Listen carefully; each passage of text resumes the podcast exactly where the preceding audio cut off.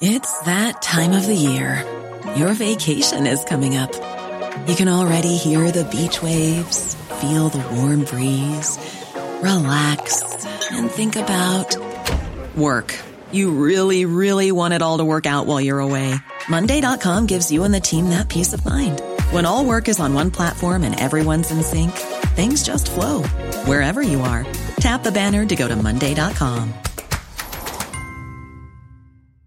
Hey, it's Ryan Reynolds, and I'm here with Keith, co star of my upcoming film, If, only in theaters, May 17th. Do you want to tell people the big news?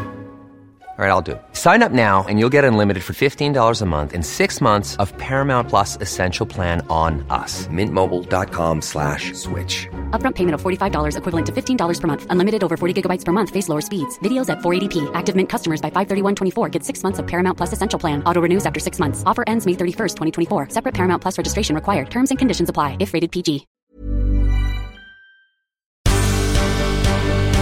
The Michael Reade Show podcast. Tune in weekdays from 9 on LMFM. To contact us, email now michael at lmfm.ie.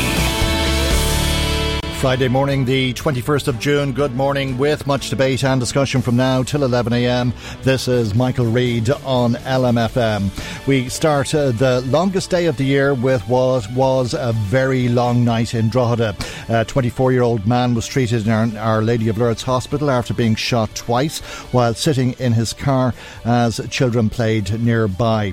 The ongoing criminal feud has been simmering over in recent weeks, but violence erupted again last night in Drogheda the shooting was followed by two petrol bomb attacks in retaliation. Blue lights lit up the town with sirens from Garda cars and fire tenders while the Garda helicopter hovered overhead. A car chase added to the drama as a car left the town at high speed, heading for Termonfeckin to be intercepted by Gardaí, apprehending two men forcing them to the ground as uh, they tried to make their escape at Beaulieu Cross.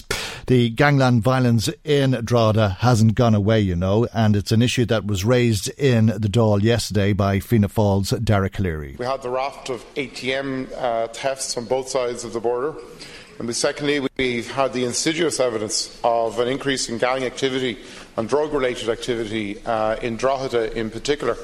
The Garda Armed Response Unit had to be brought into Drogheda, and it turned out that Drogheda had been left short of Gardaí for the past year, so the criminal activity was allowed to fester in the context of that particular shortness. And Drogheda, as we all know, is a fantastic town. I had the pleasure of visiting it last year during last year's Fleadh, and the welcome was phenomenal. And the people of Drogheda took charge of their own destiny by having a very dignified and silent protest, calling on criminal gangs to step back and calling for action to protect their town and protect the people uh, of their town. And criminal gangs and others involved in the drug trade are spreading their malignant activity across the country, as pressure comes on them here in this city.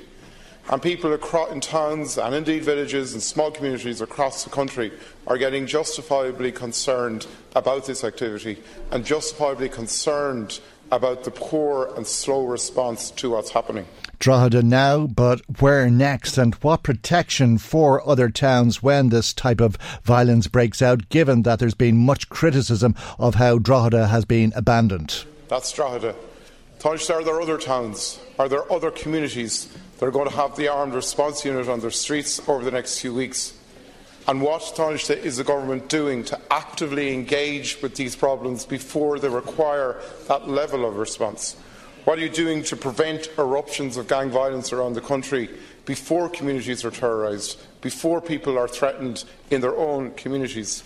And do you believe that there's extra resources needed to tackle this around the country. Dara Calleary asking the government uh, during leaders' questions yesterday, what are they doing to tackle gangland crime? The Taoiseach responded by saying the government is doing all that can be done. Deputy, I think you could accuse, uh, you have accused this government of many things, but I don't think it's credible to accuse the government of not being open to, to new thinking, better policing, uh, new ways of doing things from a policing perspective.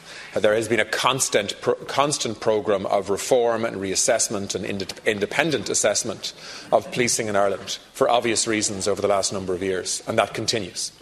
Um, and the resources continue to increase too. The number of of, uh, of guards also continue to increase, which is needed, uh, not just uh, in, in Longford or Drogheda, but in many other parts of the country as well, and in many of our constituencies, as we know only too well.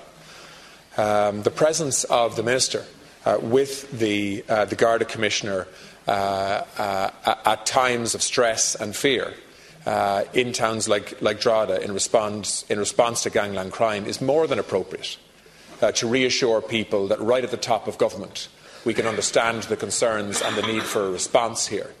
Uh, but the actual response itself does need to be designed by police officers. Uh, in Garda Síochána and in the Garda Commissioner's office. And if the Garda Commissioner needs more resources or stronger legislation in certain areas, well, then he will get both. Uh, and that is the kind of relationship that is needed between the Garda Commissioner uh, and the, uh, the, Minister for Justice, which is a very strong one. Deputy Prime Minister Simon Coveney speaking in uh, the Dáil yesterday before it went bang again, and quite literally went bang. We'll be speaking with uh, the Chief Superintendent presently, uh, but Marie Kearns is in studio with me. You've been speaking to people locally, and I think there's a, a sense of shock, indeed fear once again in the town. Absolutely, Michael. Just when we thought this feud had quietened down, with the arrival of all these extra Gardaí to the town. Unfortunately, it reared its ugly head last night. And to say that people in the Termon Abbey and wider uh, area of Drogheda are frightened of their lives, Michael, would be an understatement. I spoke to some residents following this attack and you picture the scene, Michael. It's a nice sunny Thursday evening. We haven't had a lot of sunshine, mm. but we did yesterday. Secondary school students are off. It's coming near the end of the primary school uh, uh, term, and lots of children playing out in the street. Oh, that are it's broad daylight, yes, really, even yes. though it's evening time. Yeah. Yes, mm-hmm. and parents, some are sitting outside, mm. and the next thing, there's a shooting. Mm. we know at least two shots were fired. We're not sure how many. And children witness this. Mm. One parent reports that she was upstairs thought fireworks was going on and heard a scatter out on the street. Children running through the front doors, absolutely terrified. Uh, another man said that he saw his child cowering behind the front door mm. after running in as yeah. he came down the stairs. Well, when those children ran away because uh, they'd witnessed a shooting, they were literally running for their lives. That would be the way they were perceiving the world that they were living in at the time. Yes, mm. yes. Mm. Uh, one mother said, Will she ever be able to let her child out to play again? Will her child feel that they're safe to play outside their front door again? Mm. And these are the questions that have been asked this morning as people are waking up to this horrific news, Michael. Um, th- then, as you reported at the start of the show, a big search operation followed to try and mm. find the culprits. Uh, the, the victim was rushed to hospital. We understand he has been released. Uh, was suffered injuries to the shoulder, we believe, and the face, but were not life threatening. However, what followed then was lots of reaction. The Gardaí obviously doing their search, and then three hours later, two petrol bomb attacks mm. in Moneymore. We understand that one house was completely gutted and another one was badly damaged. Uh, again, sirens, half 11, 12 o'clock at night, people not sure what is happening people terrified when they hear the siren now because you actually don't know what you're going to face or is it going to be in your particular area. Mm. And as you said, the Garda helicopter hovering around again. Children not knowing what's happening. You're trying to put children to bed, and all you hear is this hum of the helicopter as if you're in a movie set. Mm. You're not actually in your hometown where this is going okay, on. Okay, well, we'll hear more from uh, the Chief Superintendent uh, presently, as I say, uh, but we can also report uh, that uh, the man who was shot last evening is reported to, have uh, undergone uh, another uh, assassination attempt uh, in recent months. It's the second time that somebody has tried to shoot this man dead, and uh, we'll hear more about that uh, anon. But let's stay with leaders' questions. we were hearing from the Dáil there a few moments ago. Another issue that was raised in the Dáil was issues relating to the killing of a 14 year old Anna Kriegel, and many of them, and indeed, if our children are are safe on the internet and what is being done about online safety. Something needs to be done no matter how it's done. And Pearse Doherty of Sinn Féin was suggesting to the government that all politicians need to work together on this. He said it doesn't matter what we call the legislation, as long as legislation is introduced. It doesn't matter who introduces it or who gets the credit for it. And Pearse Doherty joins us now. Good morning to you, and thank you indeed for joining us you, here on the programme uh, this morning. Indeed, uh, there's been a, a, lot of questions about the internet following on from uh, the tragic death of that young girl in Lucan. Yeah, and I think like, obviously that has uh, grabbed the, the, the, public's attention in terms of the, the, the horrific killing of, of, of, Anna and, and the circumstances surrounding that. Uh, and while people are talking about this here, it, it needs to be more than that.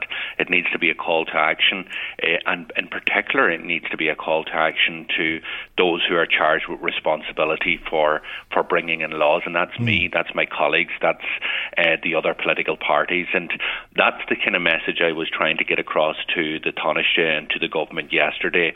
That you know we have circumstances like this here where people are outraged, and then life goes on and we continue to do nothing. Uh, and, and that's the problem because mm. we, we've seen this before, maybe not as in, in, in such a, a, graphic nature, but we know that this is a major issue in terms of online safety. We know that the ISPCC, uh, a fantastic organisation there, the Prevention of Cruelty mm. to Children, are saying that you know that that on, online safety is the child protection issue of our time.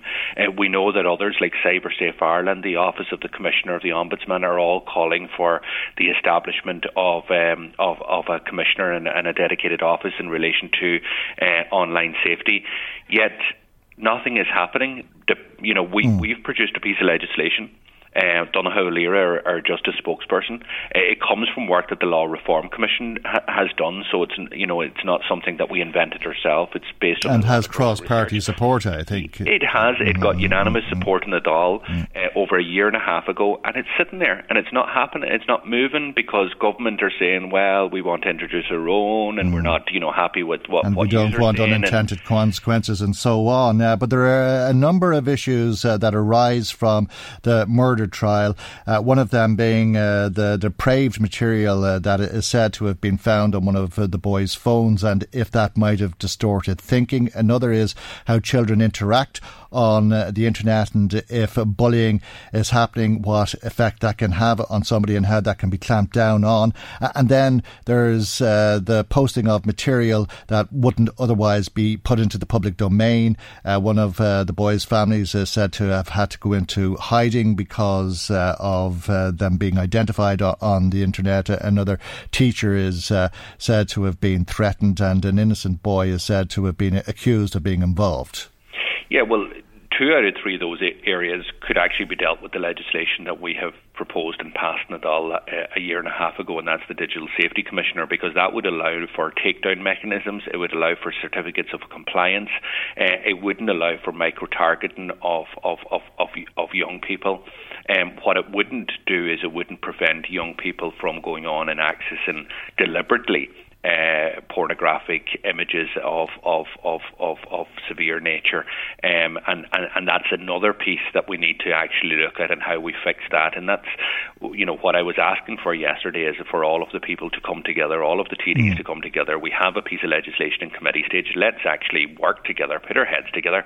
You know, the government have good ideas in this here. Fianna Fáil have good ideas. Mm. Labour Party have good ideas. Uh, and you mentioned all of that in the Dáil yesterday as well. I think uh, you referred to Brendan Howlin's suggestion. Uh, that you would have to be over 18 uh, to access pornography on the internet to follow that British model. Uh, you mentioned Fianna Fáil. Uh, when you finished speaking and the Taoiseach said, look, we're willing to work together, Dara Calleary of Fianna Fáil stood up and said that the government gave exactly the same response to Denis Naughten, who was the minister with responsibility for this two years ago. And this is the problem, and this is the, exactly the problem because, you know, the Taoiseach said, stood up, said the right things, you know, about let's do this collectively, basically, you know, in tune with what I was saying as if everything was going to be okay and the government are willing to do this. They're not.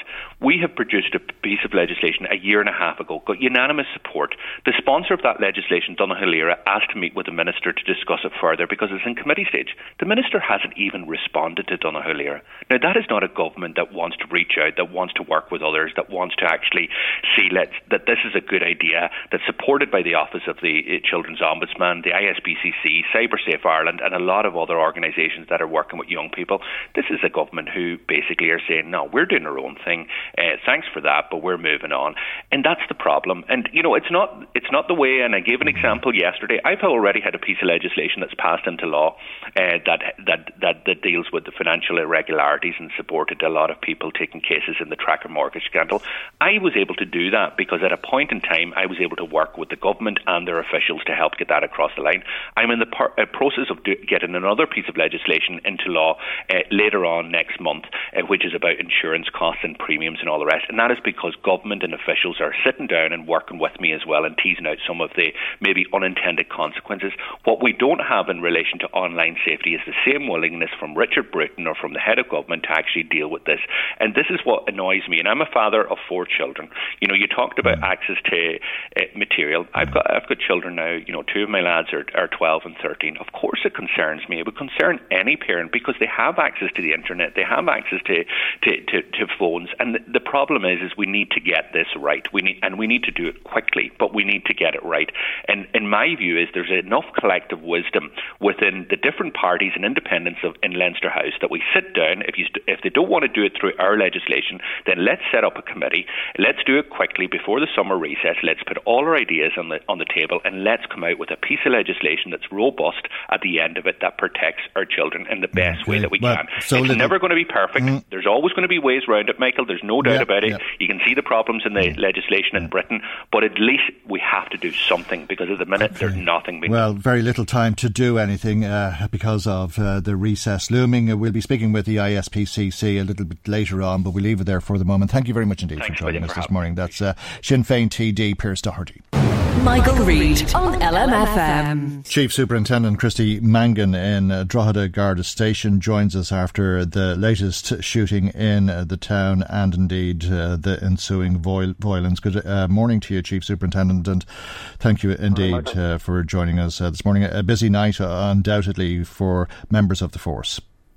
Yes, Michael, it was a very, very busy evening and night. Um, at approximately 7:50 p.m. last night, we received a call regarding a, a shooting uh, at El- Elmwood Close uh, at Termon Abbey in Drogheda. Um, and the, the, details were that a male had uh, been shot at that location and was in Drogheda um, Hospital. Um, we attended the call, obviously, and the male received treatment in, in Drogheda, um, Our Lady of Lourdes Hospital. We also received two subsequent reports then uh, of a car burnt out at, uh, at Steiner uh, at uh, in Cullen. That's a Peugeot, we believe it's a Peugeot 405 uh, coupe. Um, we don't have registration as of yet. Uh, the other vehicle that was involved in the shooting uh, at Elmwood Close uh, is believed to be a, a, a grey Honda Accord, which was subsequently uh, found bur- burnt out at Cartown. Um, so obviously we're, we're, very interested in, um, you know, uh, speaking to people who mm. would have seen uh, the Peugeot 405, which would have been parked over in the Cullen area for a considerable period of time, were satisfied of that fact.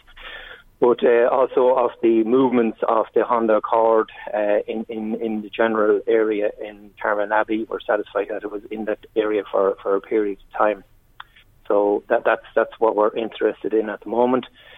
We also then uh, later on that, that night at approximately 10 to 12, uh, a mobile patrol that we had out in the Moneymore area uh, discovered a house on fire.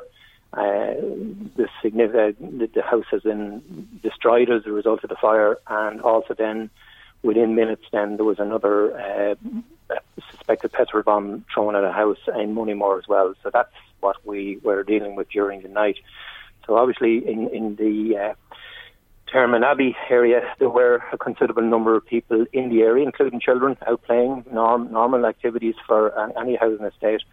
So, you know, there was uh, obviously a considerable number of people that were in the area that, that may have uh, seen what, what went on, you know. So it, it obviously mm. this is a concern, serious concern to. And a, a number of shots uh, fired uh, from shots, all yeah. reports. It would seem, Chief Super, Chief Superintendent, the, the, the man himself. Uh, I understand uh, that this is uh, the second uh, attempt to shoot this man uh, in recent weeks, uh, and that he was shot twice, once in the chin and once in the shoulder. But the car that he was sitting in uh, also uh, took a, a, number of bullets. So there were a, n- a number of shots, uh, and as you say, there were a lot of people in the area, and quite a, a lot of panic by all accounts. There were children out playing, and uh, as I understand it, a lot of children ran for cover.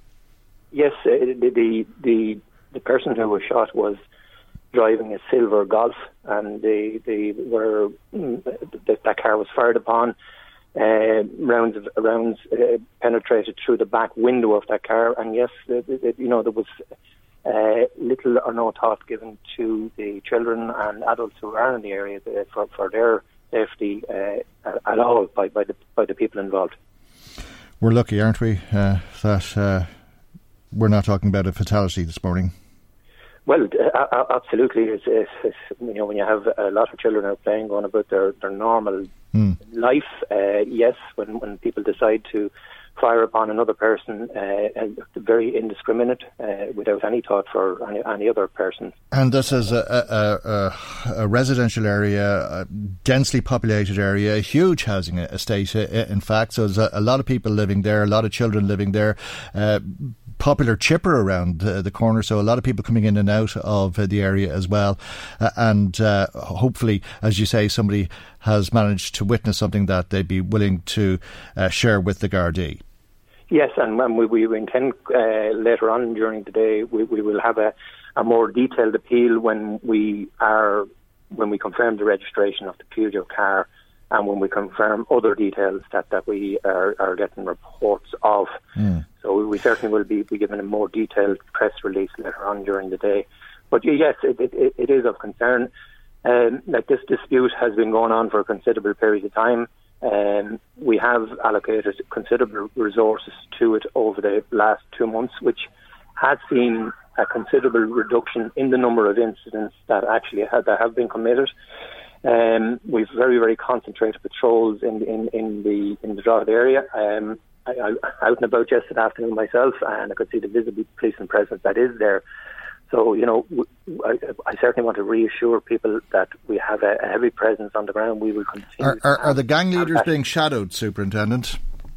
Well, I suppose what, what, what I would say, what I would say is, excuse me, what I would say is, we are concentrating our investigations on the activities of uh, the people involved. Okay, and because there are reports this morning that this was a, a, senior figure in one of the gangs. Well, I'm not going to comment in okay. relation to the person mm. involved. To be fair to them, um, what I would say is, you know, it, it, it is important to understand that we have a number of uh, investigations in relation to the activities of the people involved in the overall criminal dispute. So we are targeting their activities. We've taken considerable mm. uh, assets off them. We will continue to do so. And is it right uh, to say that the fires were in retaliation for the shooting or certainly uh, linked to the feud? And were there any arrests? We're hearing of a high speed car chase uh, that ended up at Beaulieu where a couple of people were apprehended.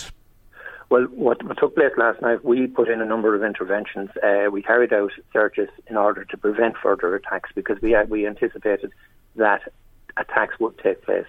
The, the first house that was discovered, unfortunately, in a, in a very badly burnt out state, that was actually discovered by a, a patrol.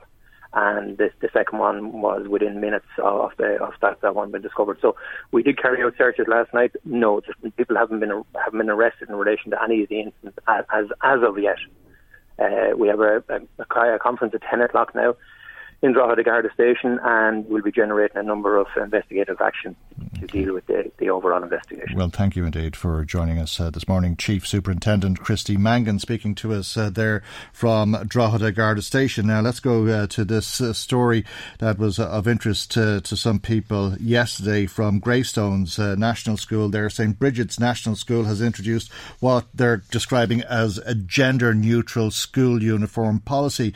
It follows on from four girls in one of uh, the senior classes going to the principal and saying that there was a child in the school who was uncomfortable with the current uniform policy. The current uniform policy is uh, that the girls wear tartan skirts and the boys wear grey trousers.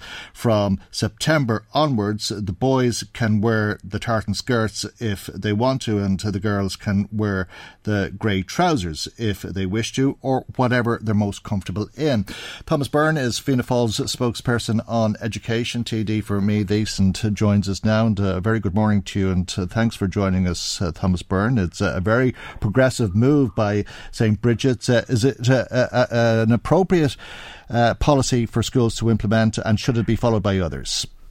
Well, I think the first thing I'd say is that uniform policy in schools is a matter for each school. So it's a matter for the school to make the decision as to what's appropriate for itself. Um, I think the most important thing is, and I didn't notice, but you've mentioned it there, that there was a child in the school uh, who's affected by these issues. And I think that's the, the one thing I'd be thinking of when I'm talking about this issue. There's undoubtedly some listeners, some parents, some grandparents uh, listening to this show at the moment who have a child or a grandchild uh, who's affected uh, by, by, this, and I think that that's that's most important. And clearly, that's what's happening in this particular case, where the school has made its own decision. Uh, by the way, lots of schools uh, have made similar decisions. Mainly, I would say, to change uniforms into tracksuits. Mm. Possibly for, for gender reasons, but possibly for other practical reasons as well. well actually, I don't think the school made uh, the decision, at least not in isolation uh, from uh, the parents. they consulted with the parents yeah, yeah. through email. yeah, yeah. Hmm. Absolutely. So the school has done the school has done its thing, but it, but I, I don't think the school has sought out national publicity in relation to this. I mean, I think the school has done its thing. It's made its decision. Uh, it came from the children. Uh, it went to the, the teachers and the board. It went to the parents, and they made a decision. And I think that decision is something that they uh, they can deal with. They have done. Uh, and and I, I, I certainly respect their decision. But as I said, there's lots of these decisions have been made all around the country uh, and it hasn't even been noticed at all because schools have to deal with these issues and children who have gender issues. Uh, on it has there hasn't been decisions like this that have been made elsewhere that have gone unnoticed, has there? Uh, I suspect that there have been actually. Um, that boys are um, wearing skirts to school. Well, it, it, I, I haven't come across them, but mm. what I do know is that schools uh, all over the country are dealing with gender issues. I, I, I know mm. that from speaking to principals, particularly at second level, but certainly at primary level as well. And there are people listening to this show as well mm. whose children are dealing with these issues. It's I have to. Uh, as you say, it's a matter for the school, uh, and perhaps it's right that it should be a matter for the school in terms of the colour of the uniform, whether it's a, a, crested uniform or whatever. But should there not be a national policy in terms of the dress code, or have one uniform uh, which uh, would be gender neutral for uh, male and female students going to school? Perhaps, as you see in a lot of schools where the boys and the girls just all wear tracksuits. Yeah, and that's happened. And in some cases, that's happened in terms of tracksuits as a result of these issues. In other cases, it hasn't. It's simply a practical decision. In all cases, schools will make the decision in consultation with parents uh, and with children. Um, the, the, the issue here is that there is no national policy on uniforms in this country, except that it's a matter for every single school to make the decision. I think that we need to respect each school, particularly when the decision is made in collaboration with all of the parts of the school community here. But then you're going to end up in a situation, are you not, where one school is accused of discriminating against a, a pupil because that pupil can't wear a skirt? Uh, if well, I think if that, I think if that happens, I think if that happens, schools will have to address this. But let's be mm. frank, Michael. I mean, the, the, while these undoubtedly these issues have been around for, for all, all throughout history. Um, we're only starting to understand many of these issues now, or people are more open about these issues now. So schools are obviously playing catch up on these issues and trying to deal with them as sensitively, with the child at the centre of it, as sensitively as possible. And I think that's the most important thing here to have the child at the centre of it, and every child uh, be given their opportunity to be the person that they are, uh, in conjunction with the parents in the school. And I think here it's been done perfectly well where the children went to the school, the school made a decision in consultation with the parents. There could be no arguments about that because the consultation process was really uh, exemplary, and that's what's happened here. And this school has made this decision, and other schools will make other decisions. Um, and, and I think that they will deal with that in, in, in, in, the appropriate way. The only national policy on uniforms at the moment is an alleged policy uh, to to make them as, as mm. cheap as possible, which isn't really working out as, uh, uh, as it should be. And that's something that I certainly will be paying more attention to. But okay. in terms of whether there's a uniform or not, that's a matter for the schools themselves. It always has been, uh, it always will be. And it's not something that the Department of Education takes a view on uh, or the Minister for Education, or obviously then the, the opposition spokesperson education, which is me in this case. Okay, thank you indeed for joining us uh, this morning. Fianna Fáil TD for Meath East. Thomas Byrne is his party's spokesperson on education. Michael, Reade on LMFM. Well, it's a week uh, that has been uh, dominated uh, by uh, the government's uh, climate action uh, plan. But not everybody has uh, been impressed, including uh, the independent TD for Kerry, Danny Healy-Rae. This um, policy that he had all the hullabaloo about yesterday has frightened uh, many people again in rural Ireland. And it seems that there's a race now by Fine Gael and Fianna Fáil to see who will be greener than the Greens. But I wanted to know that what he is proposing, and, and the way it was, the headlines in the paper was, we want to force private motors out of their cars. Well, I want to tell you, Taoiseach, that people in rural Ireland can't manage without a car. And a lot of your ideas are, are ridiculous and your targets are ridiculous. And to see what you have to realise there are 4.8 million in Ireland, which equates to 0.06 of the world population. India and China equate to 40% of the world's population. And if we were totally emissions free, it would only equal 0.13 of 1% in the worldwide oh, context. Deputy. Time is up. Yeah, but at the, sa- at the same time, we're all living under the same sky. Right. And you see, Please, why, why are you imposing and, and, and suggesting Deputy, these targets for people, and especially families and working families and farmers Please. in rural Ireland? Here, do we know that he's frightening the daylights out Please, of the people? And he've already blackguarded them. That's independent TD for Kerry Danny Healy-Rae speaking in uh, the Dáil on Tuesday. Uh, let's hear if he has uh, the opinion of rural Ireland accurate or not. Uh, Seamus Boland is Chief Executive of Irish Rural Link. And uh, a very good morning to you and uh, thanks for joining us. Morning, do you believe that people in rural Ireland have been frightened by this plan and they already feel blackguarded by the government? Okay, well, it's it's a bit strong to say we're frightened, but we're certainly uh, slightly afraid, to say the least. Irish Rural Link, we've been pioneering things in climate change, like the wetlands forum we have under, like helping rural uh, people to retrofit through the Sustainable Energy Authority Ireland. In other words, get their housing into order. So we have a good uh, track record and skin in the game. But we have also warned government that uh, imposing taxation on a rural population who have no other choice but to pay it. And in this case, Danny Healy-Rae was expressing a frustration that is in rural Ireland. If you have no other choice but to pay the extra tax, mm. then you have to take it out of some other part of your budget. And in lower income families, that's usually uh, health, education, food in some cases. And, and that really is a problem. And it even means people having to give up a job. It's not paying enough. It just about supports the diesel car. But if you have to change that, you haven't got a car. And, and this this is the nudge that the government has been talking about. It's not uh, that they'll force you to pay extra for these new green ways of living, but you may not be able to afford to continue living the way you are because they'll tax it so much. Yes, and I think that is the real problem. And, and really, what is disappointing about the package announced is that it, it fails to do a couple of things. It fails to bring together the people who could might, might solve these problems. And Ireland have been very good at solving problems when when given to it. But the reality, we've called for a climate summit in Ireland. We've asked the government to bring together the stakeholders mm. and to put on the table the kind of proposals that we need. And let's be clear, Irish Rural Link are very clear. We need to arrest the, the, our, do our part in the piece of climate change. We are heading as a planet in the wrong direction and we're heading fast. And the young children who are out protesting are really correct in what they're doing and what they're saying. So what we're saying is instead of doing it piecemeal, instead of doing it through the budget, mm. bring together the beef people, the agricultural people, the rural people, and all the other interested parties, the transport people, and say, right, let's put together a real package.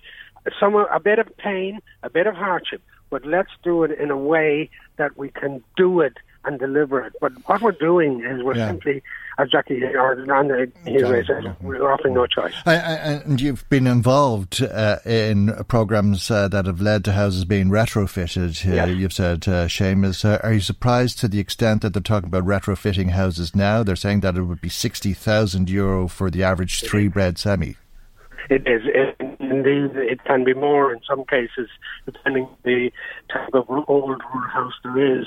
Look, there's, there's reasonable grants. I think it's 40,000 through the SEI uh, to be got through it as well. There's also, uh, you know, great assistance.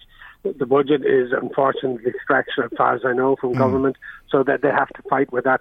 But let me tell you, in one rural hotel, um, not far from the, not from far from where you are, we had 360 people on a very fine Friday uh, evening looking to know more information. So the idea that the rural population are laggards or not. Oh yeah, no, well, all of that's fine, but how how do you pay for it? Uh, I mean, grants of forty thousand, that's fine, uh, but uh, I think the estimate, and I think it's a relatively conservative estimate, is uh, that that will end up costing the government fifty billion, and you know where they'll get that from. Well, yes, they'll either. But again, right, and this is why a climate summit has to be put together. Like, okay, if it's to be got through direct taxation or the budget, it's not on because we can't afford it. We have a 200 billion debt around our, our neck still, despite the fact that we're doing well and all the rest, but we still have that debt. But there are ways of raising that finance and on using the bonds and through the EU. The EU is also anxious to assist in this area, hmm. and I don't think we've properly utilised the resources that is available through EU uh, grants as well. So I think the uh, the issue is yes, the cost. The second thing is not all houses may, you know, we may have to take certain bites first. We may not be able to do the full retrofit. But at the moment, we don't have a plan, Mike. That's the problem. We have no plan at all. If you're living, listening to this uh, to your station in the morning, you're in a rural household, uh, have you any idea, I would say, of what way you would even approach it? You haven't because there's no plan at all in place. And even if the plan said, uh, let's put together enough money in year one, year two, and all the rest to at least maybe put solar panels on the roof. It's not the most expensive thing to do. Or maybe just do the, the, the insulation part of it, or get some of it done. You don't have to do it all in one. But the point is, if you have no plan to do it, which we haven't, uh, then it goes on from year to year to year to year, and then we're, we're taking fines because we've, we've done nothing and we have to do everything in the last minute. That's the way we do things, and it's not the way we should do things. Okay, and if we wait till the last minute, it could literally be the last minute, and uh, there won't be another minute for anybody to follow uh, in our footsteps. We have to leave it there for the moment, though, Seamus, and thank you indeed for joining us uh, this morning. Seamus Boland, Chief Executive Officer of Irish Rural Link. Michael Reade on LMFM. Now let's find out what you've been saying to us. Marie Kearns uh, joins us with some of uh, the calls and text messages uh, that have been coming uh, to us uh, this morning. What have people been saying to you, Marie? Well, first, Michael, to the responses uh, following that uh, shooting last night. Liz says that she's not a resident of Termon Abbey, but she walks in the estate every night as she lives in another estate nearby. She's horrified by what happened. She says it's such a lovely, quiet residential area with lots of young families. And to think that this could just happen in broad daylight, there's always lots of little children playing out on the streets, as most are cul de sacs, and it's very safe. Really lucky, Michael, that nobody innocent was killed.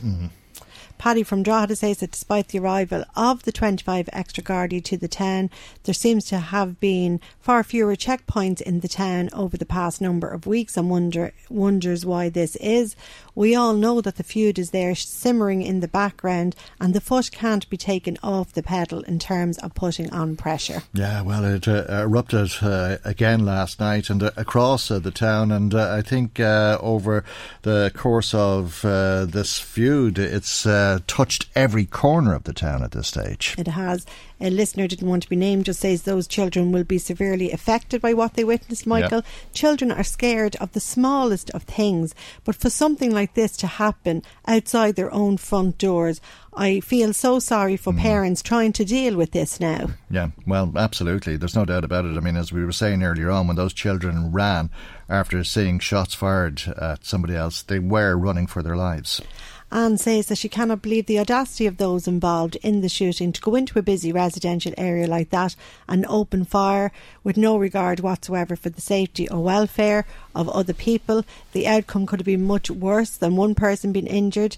Uh, and says that those responsible should be caught, locked up, and mm. the hmm. key thrown away. Well, you often hear people saying they don't care, and quite often it's true up to a point, uh, and generally speaking, people care to some degree, some more than others, uh, but uh, it seems with these people they don't care at all.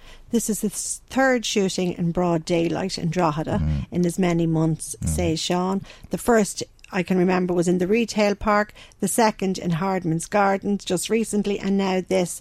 It has to be asked, what are the Gardaí doing? I've listened to your interview this morning, but I'm just wondering how could petrol bomb attacks then happen a couple of hours later? Were the Gardaí not expecting a retaliation? I don't know what to say about that. Uh, it really is a, a frightening situation.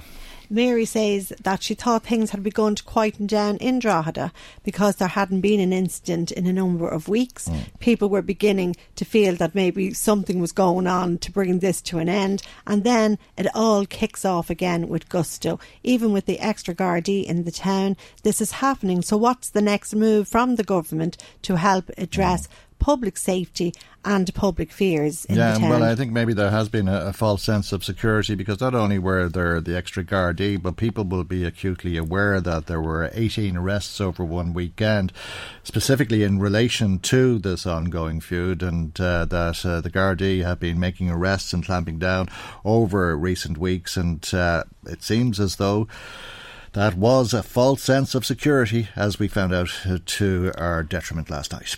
Mark wants to know what's going to be done to nip this in the bud before it starts up with a vengeance as we head towards the start of the Fleadh. We cannot allow this violence to start up again to the level it's been at before because it will mm. destroy the town completely. Yeah, well, you know, you're willing to do it in a housing estate when children are playing or shoppers are going into a shop or uh, people are up in the retail park shopping or going uh, into the gym or whatever it is. Uh, well, you know, you'll do it anywhere, including during the Fleadh. Moving from that, then, if I can, a couple of comments on the climate change.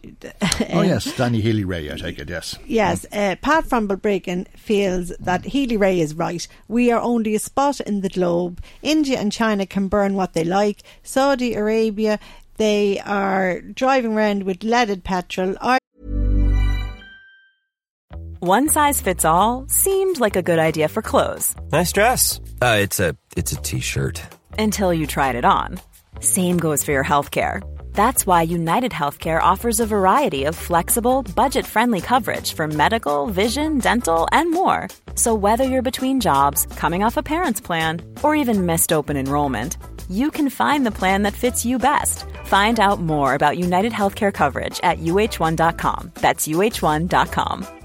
Hey, I'm Ryan Reynolds. Recently, I asked Mint Mobile's legal team if big wireless companies are allowed to raise prices due to inflation.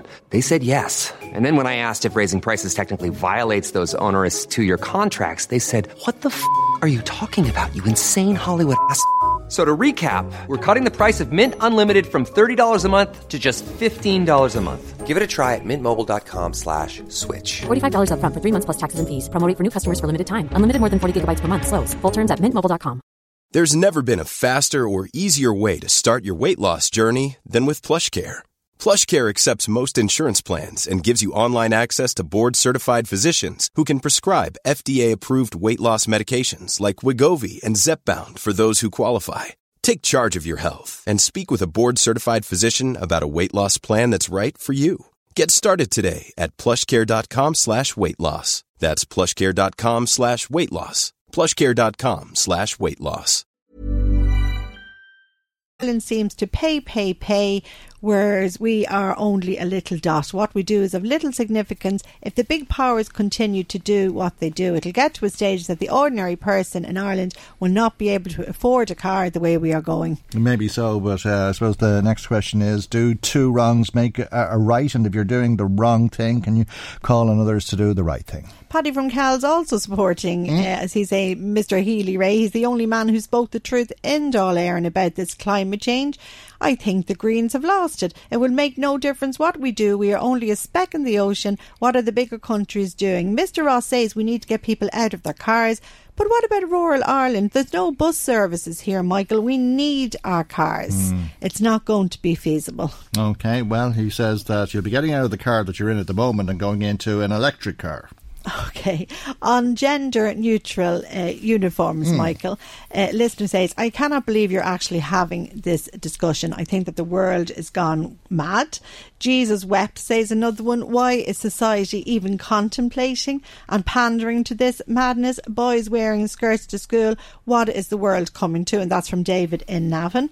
Eileen says, however, that she has mixed feelings about this. She hmm. says initially she thought, what is going on? That's all very strange that this school kind of went out on a limb and did hmm. this. And hmm. then she thought about it um, and she says, I really began to question, Michael, who decided what men and women should wear? Mm. Who decided that a woman should be in a skirt or a dress, and who decided that it was right for a man to be in trousers? And that's really what we have to think about. Does it really matter what anybody wears? Okay, yeah. Well, I, I, I think there's probably uh, parts to the male anatomy that uh, make it uh, difficult uh, for men to wear skirts.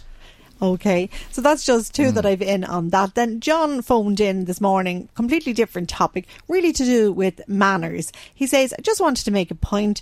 I collect my grandchildren several days a week from school. In that school, a number of children would have bikes and scooters, which is commonplace nowadays. And a daily occurrence is when they come along, because I'm an old age pensioner and I wouldn't have good pace, if you like, Mm. I usually stand in and let them pass. And he says it's a rare occasion that anyone would say the simple words, thank you.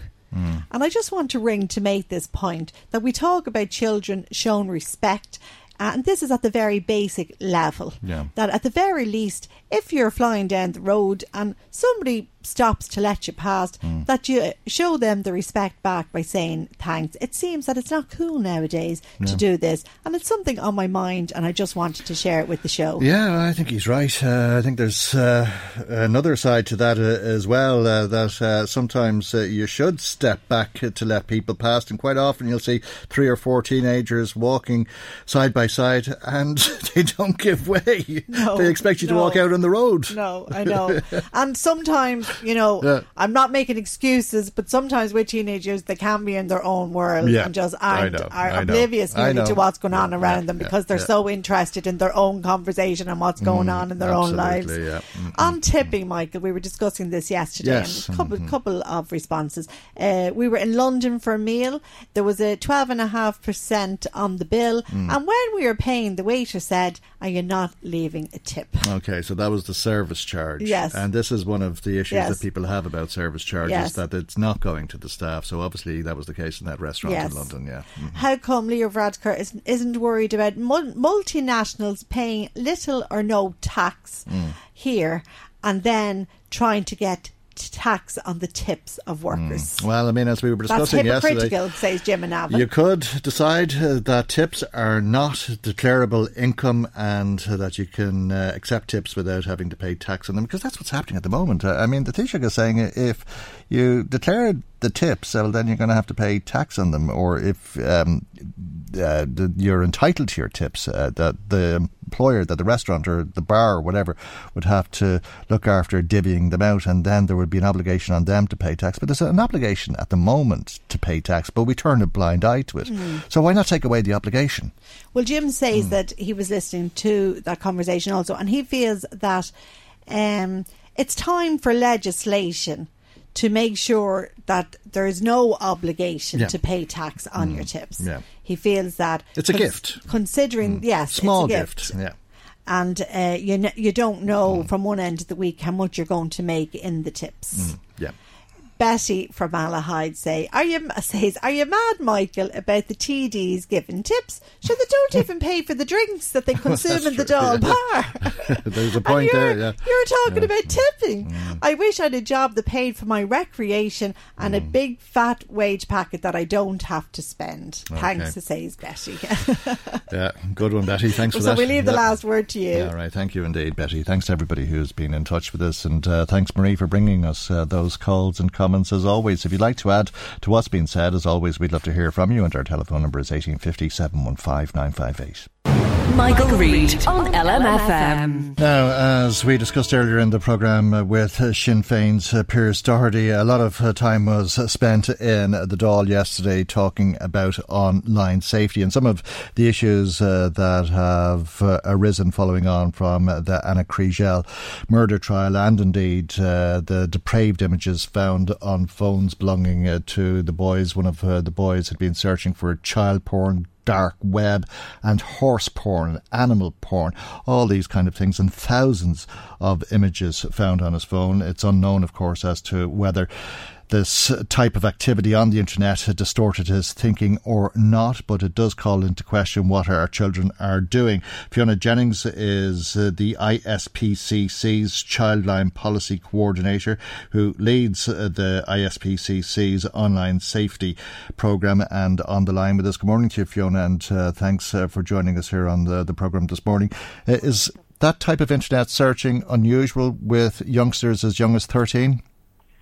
I suppose on our childline service, as you've, as you've just mentioned there, we would often get calls from children and young people about different things they see online. So whether that's intentional searching for something or whether it's something that they, they happen to come across because they're looking for something else, it can vary. But one thing for certain is that, you know, when children do see these images, it can cause a lot of feelings within them, feelings of confusion, feelings of you know trying to comprehend what they're actually seeing, trying to make sense of it, trying to rationalise them. So I suppose any way, shape, or form in how they come across these images is very concerning too. Has, has uh, the potential to shape their thinking, to distort what they believe to be right and what they believe to be wrong? And I suppose that's something that, you know, on a broader scale, there's a lot of people can access these particular images and it has no effect on them. But for younger children who don't have that capacity or that developmental capacity hasn't kicked in yet to rationalise the images that they're seeing, it can certainly influence them in, in a negative way. Okay, and is there a tendency?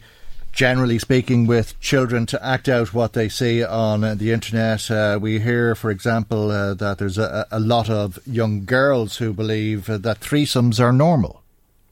And I suppose we fed into the, the relationship and sexuality education review that the National Council um, for Curriculum Assessment um, is currently um, doing. And one of the big things for us, obviously, the, the curriculum hasn't changed in, I think, about the last 20 years, and it wasn't meeting the lived realities of children and young people today. And in particular, I suppose they're exposed now to a lot more things at a younger age than the generation previous to them necessarily would have been. Because there's been a dearth in the type of education they've been getting around um, sex and sexuality, they often go to the internet to, I suppose, to answer the questions that mm. they're not getting answers to within the classroom setting or at home. And by putting in particular terms, it can throw up content to them again that they're confused about. And for girls, I suppose we often hear that is this the particular way that I'm supposed to, um, I suppose, display my sexuality, perform? Uh, for boys, then as well, there's also the pressure for them that they feel is this what girls are expecting of, of boys in a partic- in a sexual relationship. So there is that mass confusion there, um, and it's important that we are starting to talk about this. Mm. It's very important that we're a bit late in the day, though, are we not? I mean, we started talking about it 20 years ago. I mean, I think 20 years ago, let's say in 1999, uh, you could get on the internet and very easily access pornography, and the conversation then was uh, to make sure that uh, the uh, computer isn't in the child's bedroom, uh, and of course uh, that went on from there. But uh, I'm sure there was a big difference uh, between uh, the risk that children were at on the internet in 1999, let's say, than there was in 2009, uh, and that it's different again today in 2019. Mm. Well, yeah, and I mean, even that, what you just said there, Michael, about, you know, the advice back then was, you know, keep the computer in, mm. in a separate room. I mean, that, that advice is absolutely redundant today. Mm. Um, you know, the, ex- the key thing is the accessibility is a lot easier today, especially with, you know, children often have, you know, smartphones or tablets that they're internet enabled and it's very easy, they're, you know, they can get on much easier and they can access the content much easier. Um, so that's why it's incredibly important that I, I think sometimes if we look at something and say it's too late, you know, we've been defeated. It, we can't say it's never too late. And the one thing about this particular subject area, the whole area of on, online safety, is that it's evolving at such a quick pace. Mm. You know, it's a key policy priority for us in the ISPCC. You know, we're looking at it day in, day out. And even for us, you know, it, trying to keep up with all the different changes, that can be quite difficult as well. Mm. So it's really welcome that we are beginning to look at it now and that it will be addressed within the curriculum. I think that's something that it's very important and we can't lose sight of it. All right. Uh, uh and it's not just sex, uh, I take it. Uh, I mean, if you go back to the 1990s, uh, for that matter, Fiona, people were talking about some of uh, the games that children would have been playing on consoles and that, and that some of them were too violent depending on the age of the child. But now the child has that massive computer in their pocket, their iPhone or whatever it is and they can watch real killings on the internet if they want to. Yeah, and I mean, again, it's a huge thing about, I suppose, the accessibility of it and what do we do? And there's many, you know, would we like to think there's a lot, there's a couple of solutions to it. Mm-hmm. Education is a big thing so that children are educated how to, how to keep themselves safe online. You know, so that's looking at, you know, the benefits of being online, which are absolutely enormous but also, you know, we need to talk about the risks as well. And what do they do when they come across content that makes them feel uncomfortable, that they don't know how, that, you know, they don't understand what they're seeing. Mm. And they need to be able to, to talk to somebody about that and understand that it's okay to talk to somebody and that what they're viewing is not normal. That's really, really important. But also, I suppose the whole kind of um, the, the the social media platforms who serve up this content, they've got a huge role to play in relation to the, the I suppose, the technical solutions that could potentially be available for this type of content. And I appreciate that people will say, you know, there's freedom of expression and there's, you know, rights there to be respected as well. And there are. But there's a huge amount of harmful content and illegal content that's yeah. just far too readily available. And going back to that conversation I had with Sinn Féin's Pearse Doherty earlier on, there's a big role, obviously, for legislators in terms of online safety legislation, uh, a digital tsar or digital commissioner, as the case may be, or as he was suggesting on the programme today, indeed in the Dáil yesterday, that the government look at what Brendan Howlin has uh, been suggesting, which is to follow the UK's example in terms of pornography, so that we try uh, to stop children from accessing pornography or do our best to do so by making sure that they have to verify their age and that they're over 18 before they have access? Yeah, so a couple of things there. Yeah, so Sinn Féin, yeah, they were first out in um, proposing or bringing forward a bill to establish a digital safety commissioner, and that is still before. Um, I suppose it's working its way through the through the Oireachtas at the minute. I think it's uh, it was at the communications committee the last time um, and they're looking at it, and that's throwing up a couple of issues. Um, the minister brought forward a public consultation on an online a potential or prospective online safety act, mm. which would look at a, a, digital safety commissioner role as well. And I suppose those things are ongoing, and um, I think you know we would agree that anything that is set up, it must be robust it must be able to deal with the issues. So online safety is not an Irish issue that can be dealt with in an Irish context. You know, it's a global issue that needs to be dealt with in a global context. So it involves a lot more than just the government of Ireland establishing something. It needs to there needs to be some type of, you know, European international cooperation or mechanism put in place that a digital safety commissioner in Ireland that some that particular type of role would be replicated in countries across the world and would have um, I suppose mechanisms in place where they're able to work together, something akin to what we have now in relation to the Data Protection Commissioner. Mm. But I suppose in relation to the UK and what they're proposing, so they're proposing that for commercial pornography sites, that age verification methods are put in place. And what they're looking at is in order to access the content on these commercial sites, the age verification method they're using is a credit card, so you must be over 18 to have a credit card. Mm. So therefore, when you register with a credit card, it's it's it inverted commas proves that you're over 18. But that's just for commercial content. Mm. We know that there's more than that, than that, that there's content available that you, you know you don't have to pay for that's available on on online mm. as well. So how are we going to what technical solution can we propose um, if it is possible, because this comes yeah. down to the lack of rules and regulations that there are on the internet. I mean, the internet, uh, to a large degree, is a state of anarchy. It's a world where anything goes, uh, and uh, there are. Uh, many ways of trying to tackle that, but even if you did manage to tackle it, technology being what it is, there would soon be something new that would undo what you've uh, done, uh, and they'd find another way around it. Yeah, and I suppose we we can't give up. That's the first thing. We absolutely can't give up.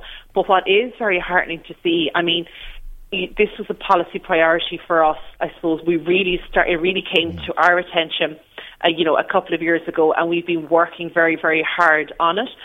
And even in that short space of time, just to see the mind shift has been incredibly encouraging. So we've moved from somewhere you know, a position of there's no way, how can you regulate the internet? It, mm. You know, it is what it is. Whereas now in 2019, we're very much at a position where, yes, the internet must be regulated and we must all work together and we must find solutions to do that. Mm. Of course, again, with technology being what it is, yeah. you know, new things are going to come along and we can only work within the space that, we, that we're in at the minute. And there are so many challenges. Uh, I mean, if you uh, go back uh, to some of uh, the issues arising from Ana Kriégel's uh, murder trial and uh, what the judge is describing as idiots on the internet, wrongly identifying her murderer or identifying the family which has caused them to go into hiding, or a situation where one of the teachers is being threatened online. Yeah, and again, I suppose the one thing about being online sometimes is that there's almost a disconnect to it if you want. I mean, it's called social media, but sometimes you wonder how social it is because you can be anonymous when you're online and that there is that you're, you're like a step removed from what you're posting and, mm. you know, because there's per, it's perceived that there's no consequences. Um, whereas in a particular situation like this, it's very clear that there are that there are consequences to that type of behaviour. Okay. Food for thought for all of us. Fiona, thank you indeed for joining us uh, this morning. Fiona Jennings, ISPCC, Childline Policy Coordinator, and uh, the ISPCC's lead on online safety.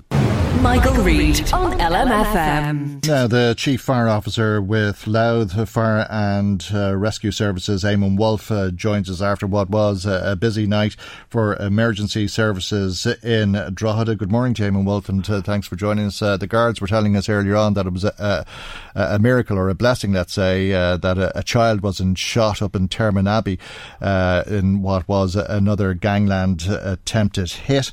A man shot twice sitting in a car in the housing estate. Uh, but it was a busy night uh, across the town, and indeed a busy night for your members in Moneymore. I understand. It, was. It was, Michael. Uh, following that earlier incident, there was also a car fire. Uh, the car involved in that uh, earlier incident uh, was burned out as well. But the main incident was um, at about half past eleven last night up in Moneymore. Um, there was a very serious house fire, um, and luckily there was no one in the in the house when when the fire service arrived. There were four units there. Uh, it was very well uh, alight uh, when we arrived. Um, speculation as to as to what caused that. Uh, possibly uh, accelerant may have been used, or um, or there's even talks of possibly a bomb being used. Um, uh, we we don't know, uh, but uh, the fire service was there for for three or four hours, um, and uh, there were also the fire spread to two adjoining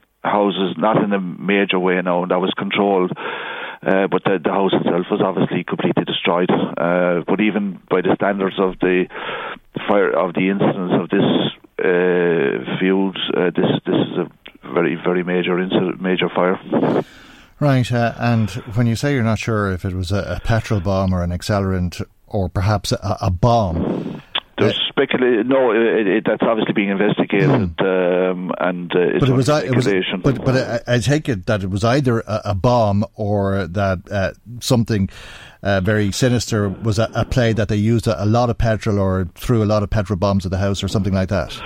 Uh, it doesn't appear to have been a, a, petrol bomb. It was more uh, there. There's talk about another uh, there may have been accelerant, which would be obviously petrol uh, poured in there, and uh, but combined with a bomb, maybe um, either that or uh, but it, it was doesn't appear to have been uh, put through the window. Um, so no one is 100 percent sure because the house is so badly burned out no one is 100% sure what happened, but um, it, luckily there was no one in that house because uh, it was very it was very well alight when when, when we arrived. Uh, and the neighbours on either side have obviously taken a lot of fire damage and smoke damage and so on. Were there people yes, in those houses? at one side there was a, it spread via the roof to the adjoining house and then to the second adjoining house on that side. This was an end house, um, and uh, but that was pretty well controlled up on the roof, so there was limited damage in the adjoining house and the second adjoining house. But the, as I say, the main house affected is completely uh, completely destroyed. Were people in the neighbours' houses? Uh, the, the, those houses had to be evacuated. Yes, uh, they did.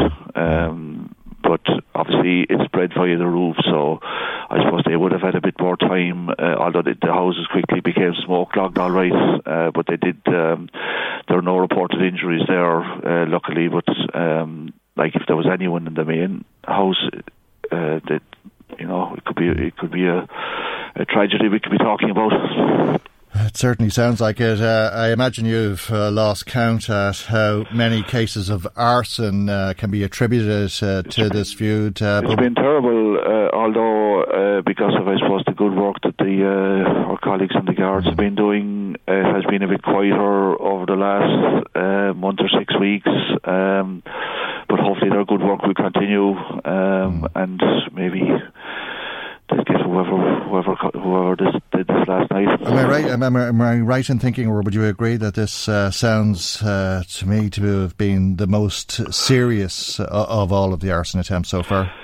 It uh, well, it it was in terms of the size of the fire, uh, but on previous occasions there were people in some of those houses, and that obviously is a much is a life safety risk, which would, we would consider as being a, a greater risk.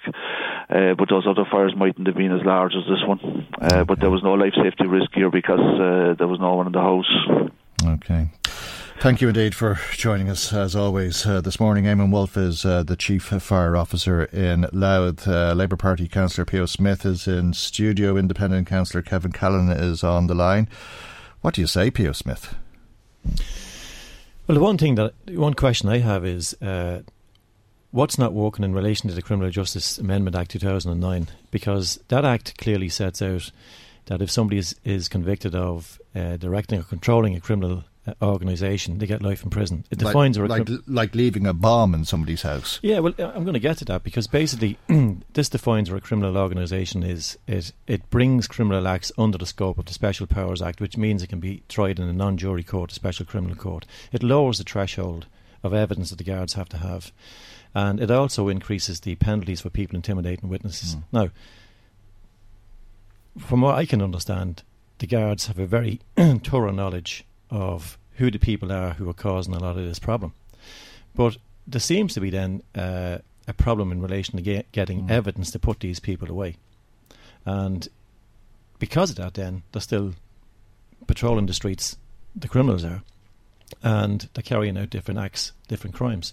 And we spoke before about the fact that is it really so much? well, it's a combination of things. It's the fact that the guards are putting so much pressure on, but also because they are pulling back too the criminal gangs themselves because they recognise that what's bad for business is a lot of publicity, and then when the opportunity strikes, they they will strike, and that's the way it's going to ha- going to go on in the future.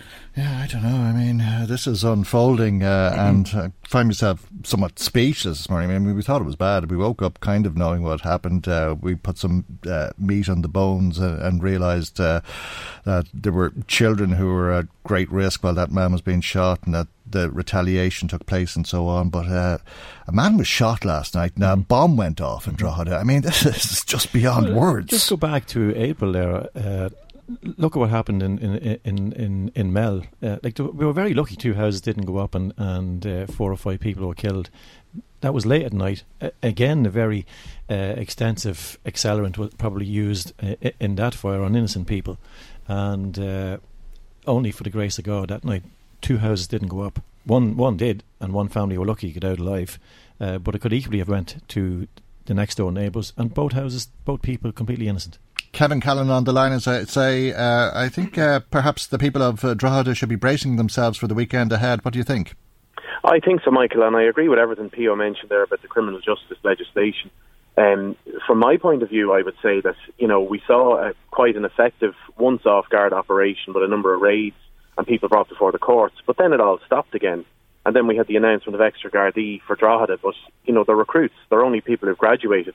Um, I, I think we're seeing a certain amount of spin nationally from An Garda Síochána, not locally but nationally, and also from the Minister for Justice. And it, Drogheda, in many ways, is a big town, but it is also a small town. And I think the lack of an ongoing presence is allowing these people to do it. Like what happened yesterday was a basic, nearly repeat retaliation in every way, shape, and form. The same thing in the same place, and the attacks on the houses were just a replication of what happened before. So how Gardaí weren't present in that area after the shooting is beyond me. I think uh, the chief superintendent uh, said uh, that uh, they deployed uh, officers uh, to the area following on from the shooting and discovered the fire themselves. Yeah, and Michael, in terms of discovering the fire, the Gardaí should have been there in advance. If you look at what happened in Hardman's Gardens recently, the armed response unit were parked up there on and off for a matter of weeks. They knew something was going to happen, but they were not permanently there and then we saw a shooting take place outside McDonald's supermarket. The Gardaí, as Pio was rightly said, they know the individuals involved. There is legislation. People are afraid to give evidence. The people in Moneymore have been affected greatly by this, and they've had their own homes attacked um, in terms of them not even being involved in the activity, but even the fact that they saw something or aware of something.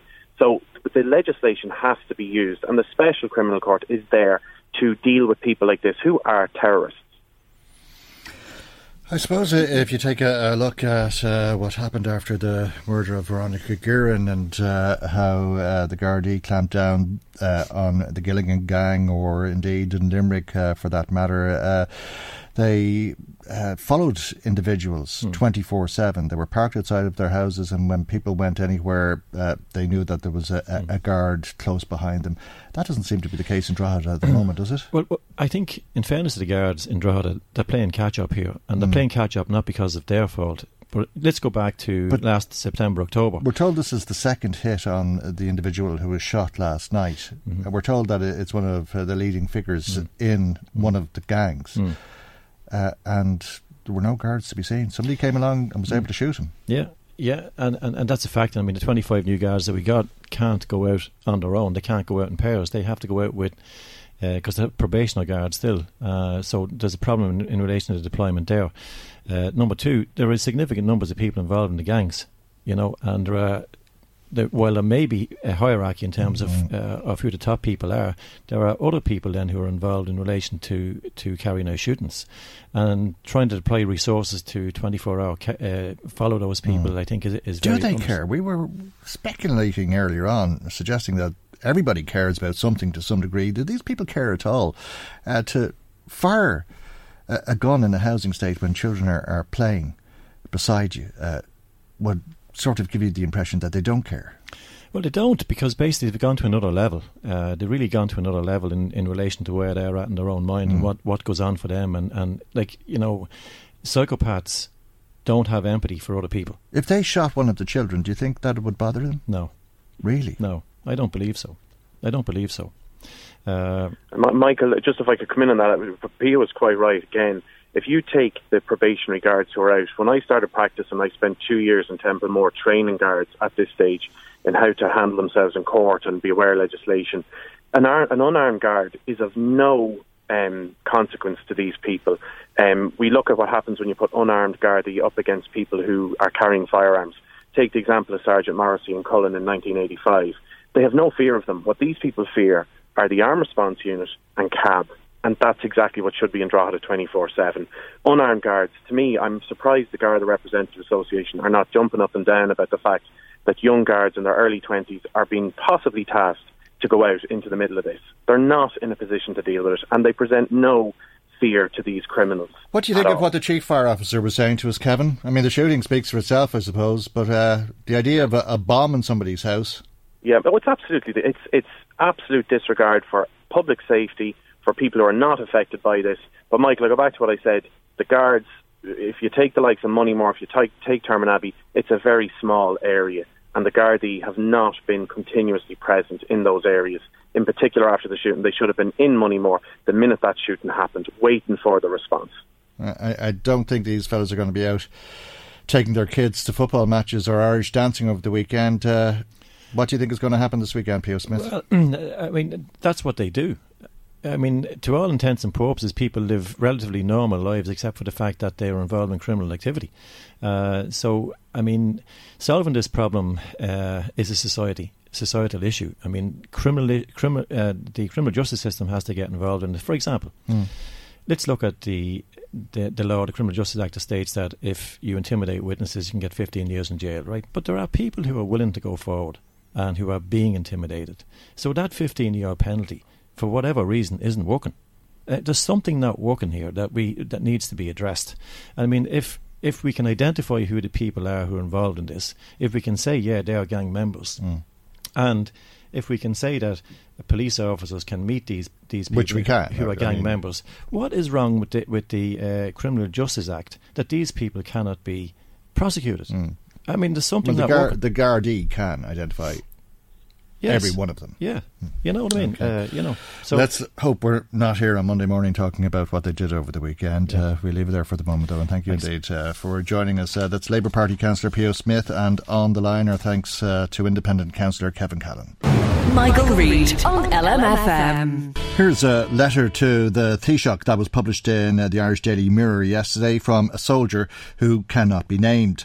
One of the first things a soldier does is swear on oath to protect the Constitution. The most fundamental element to that is uh, the national security of each citizen. The government enacts the laws. We choose as citizens to live in a state of laws. We also agree to pay taxes for public goods. In return, we as citizens should have the right to both social and security protection.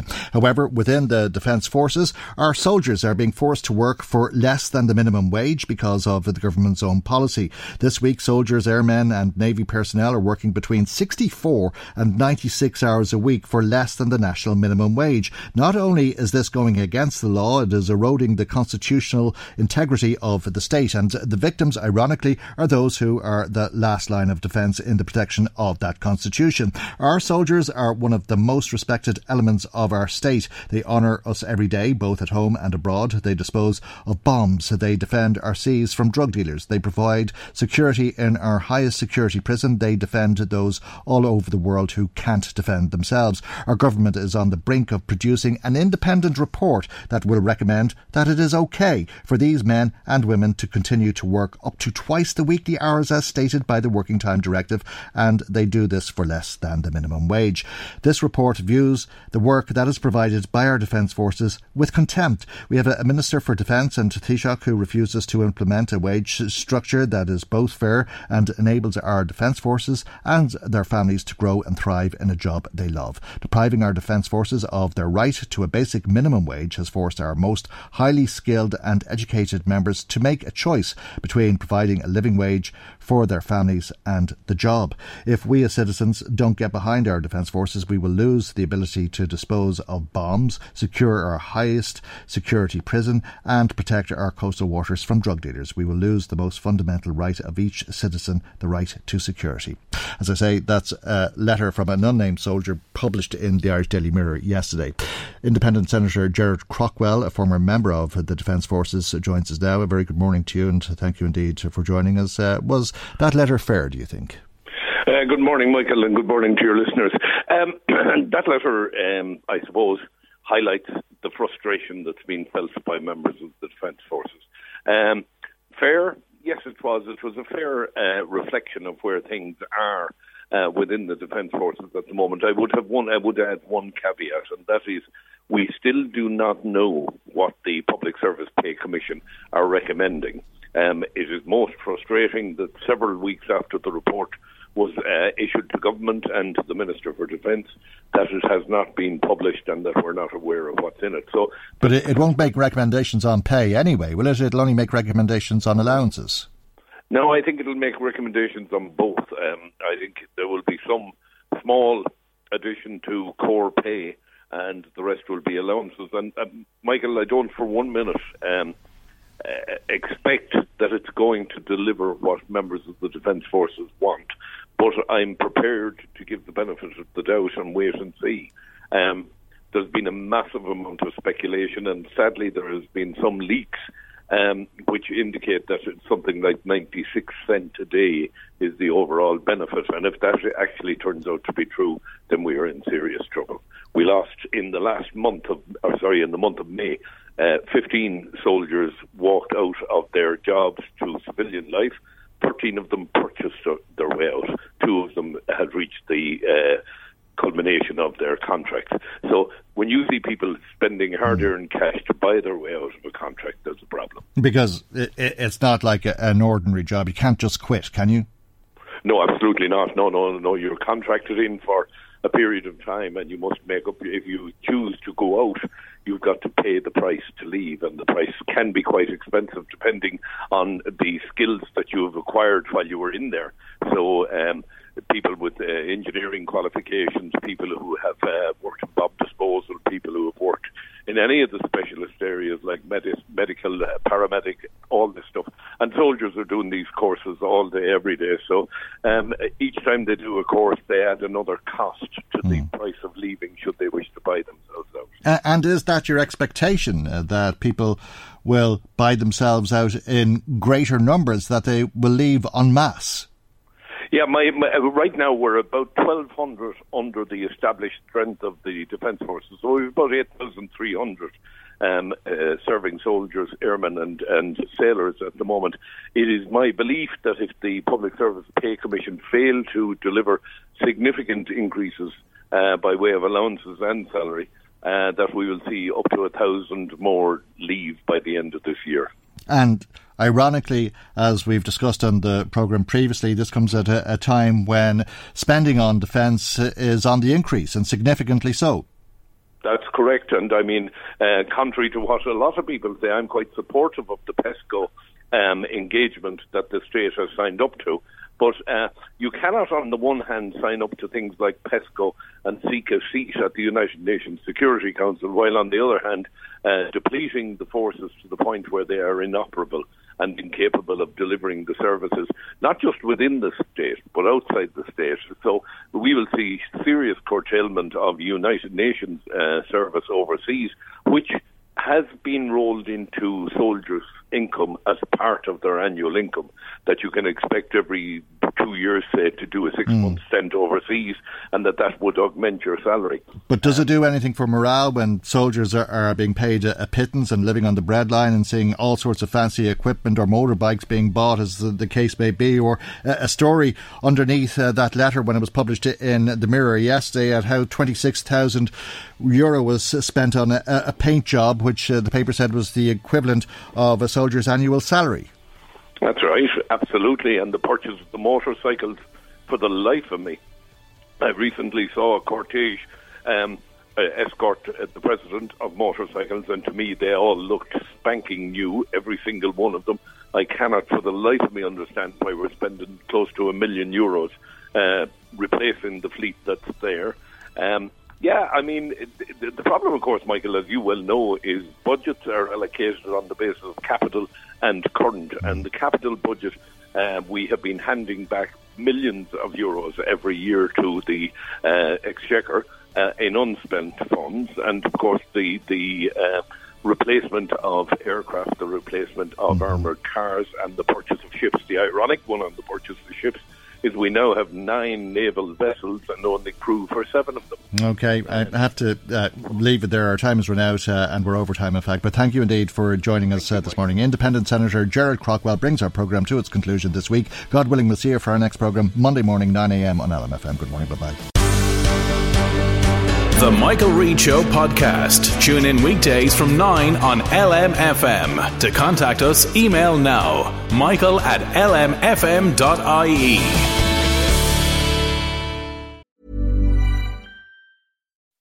When you make decisions for your company, you look for the no brainers. If you have a lot of mailing to do, stamps.com is the ultimate no brainer. Use the Stamps.com mobile app to mail everything you need to keep your business running with up to 89% off USPS and UPS. Make the same no brainer decision as over 1 million other businesses with Stamps.com. Use code PROGRAM for a special offer. That's Stamps.com code PROGRAM.